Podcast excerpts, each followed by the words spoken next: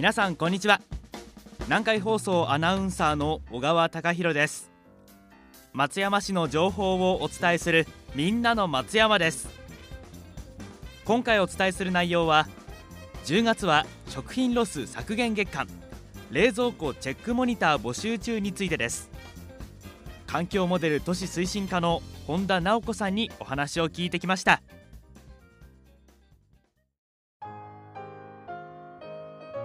本田さんよろしくお願いします。よろしくお願いします。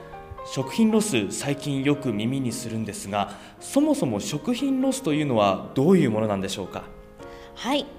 食品ロスはまだ食べられるのに捨てられた食材のことです。例えば食べ残し賞味期限消費期限が切れて未開封のまま捨てられた食材食べられる部分まで捨てられた食材などです。この食品ロスは日本全体でおよそ600万トン以上もあると推計され国民1人当たり毎日お茶碗1杯分の食べ物を捨てている計算になります。1人当たり毎日お茶碗1杯分。そんなに多いんですね。はい。この食品ロスについては世界全体でも問題になっており国連加盟国の共通目標である SDGs の中でも触れられています。その中で2030年までに世界全体の1人当たりの食料廃棄を半減させるという内容が掲げられています。松山市のゴミや食品ロスの状況はどうなんでしょうか？松山市のゴミ排出量は平成30年度実績でおよそ14万5000トン。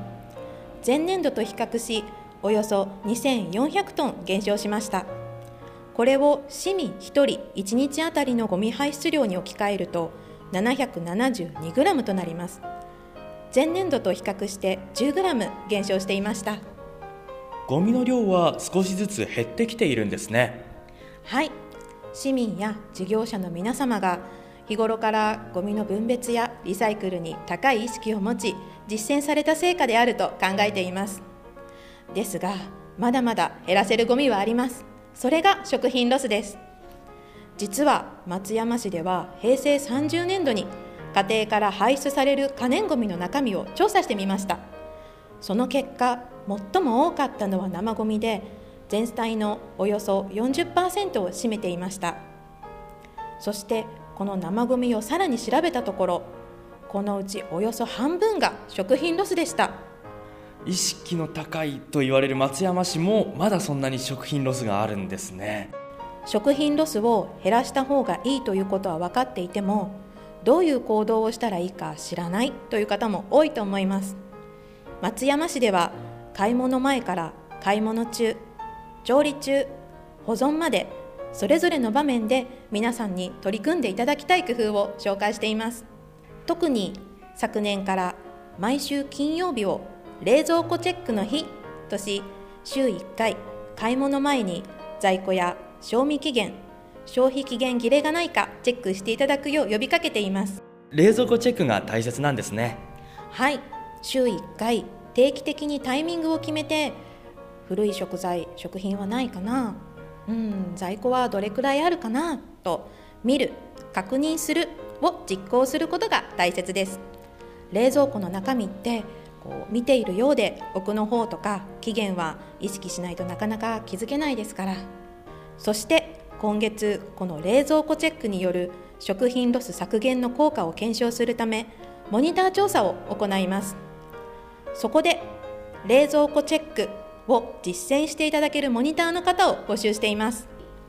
改めてご家庭の食品ロスの状況を把握する機会にもなりますし食品の買いすぎを防ぎ冷蔵庫の整理を心がけることで食費や電気代の節約にもつながります。今まで食品ロスをご存知なかった方にもぜひご協力いただきたいです。調査の結果は今後より良い取り組みにしていくための参考資料として活用させていただきます。またご協力いただいた方の中から抽選で20名様に道後温泉別館飛鳥の湯入浴券をプレゼントいたします。抽選プレゼントもあるんですね。いいですね。実際に応募するにはどうしたらいいんでしょうか？10月12日月曜日までに応募書類を松山市役所の環境モデル都市推進課窓口にお持ちいただくか郵便メールファックスでお送りください。調査期間は10月16日から30日のおよそ2週間です。冷蔵庫チェックをしたことで捨てずに済んだものや捨ててしまった食品についてメモ程度を調査票に書き込む簡単なものですので性別年齢を問わず多くの方にご応募いただけます。詳しくは市のホームページに掲載していますのでご覧ください。ゴミの原料やリサイクルを進めていくためには一人一人が当事者意識を持ち自分ができることを考え行動することが大切です。特に食品ロスは各ご家庭で今日からでも減らしていけるものですのでぜひご応募ご自宅での実践よろしくお願いします。今回は冷蔵庫チェックモニター募集中について環境モデル都市推進課の本田さんにお話を聞いてきました。新型コロナウイルスの感染防止について松山市から3つのお願いがあります。市外から来られた皆さんもご注意ください。1つ目は人が集まる場所を避け手洗いや換気など感染を予防しうつらないよう自己防衛をしてください。2つ目は人と接するときは距離を置きうつさないよう周りに配慮をお願いします。3つ目は3密回避を習慣化し感染が拡大している地域へのお出かけには特に注意してください。以上松山市の情報をお伝えするみんなの松山でした。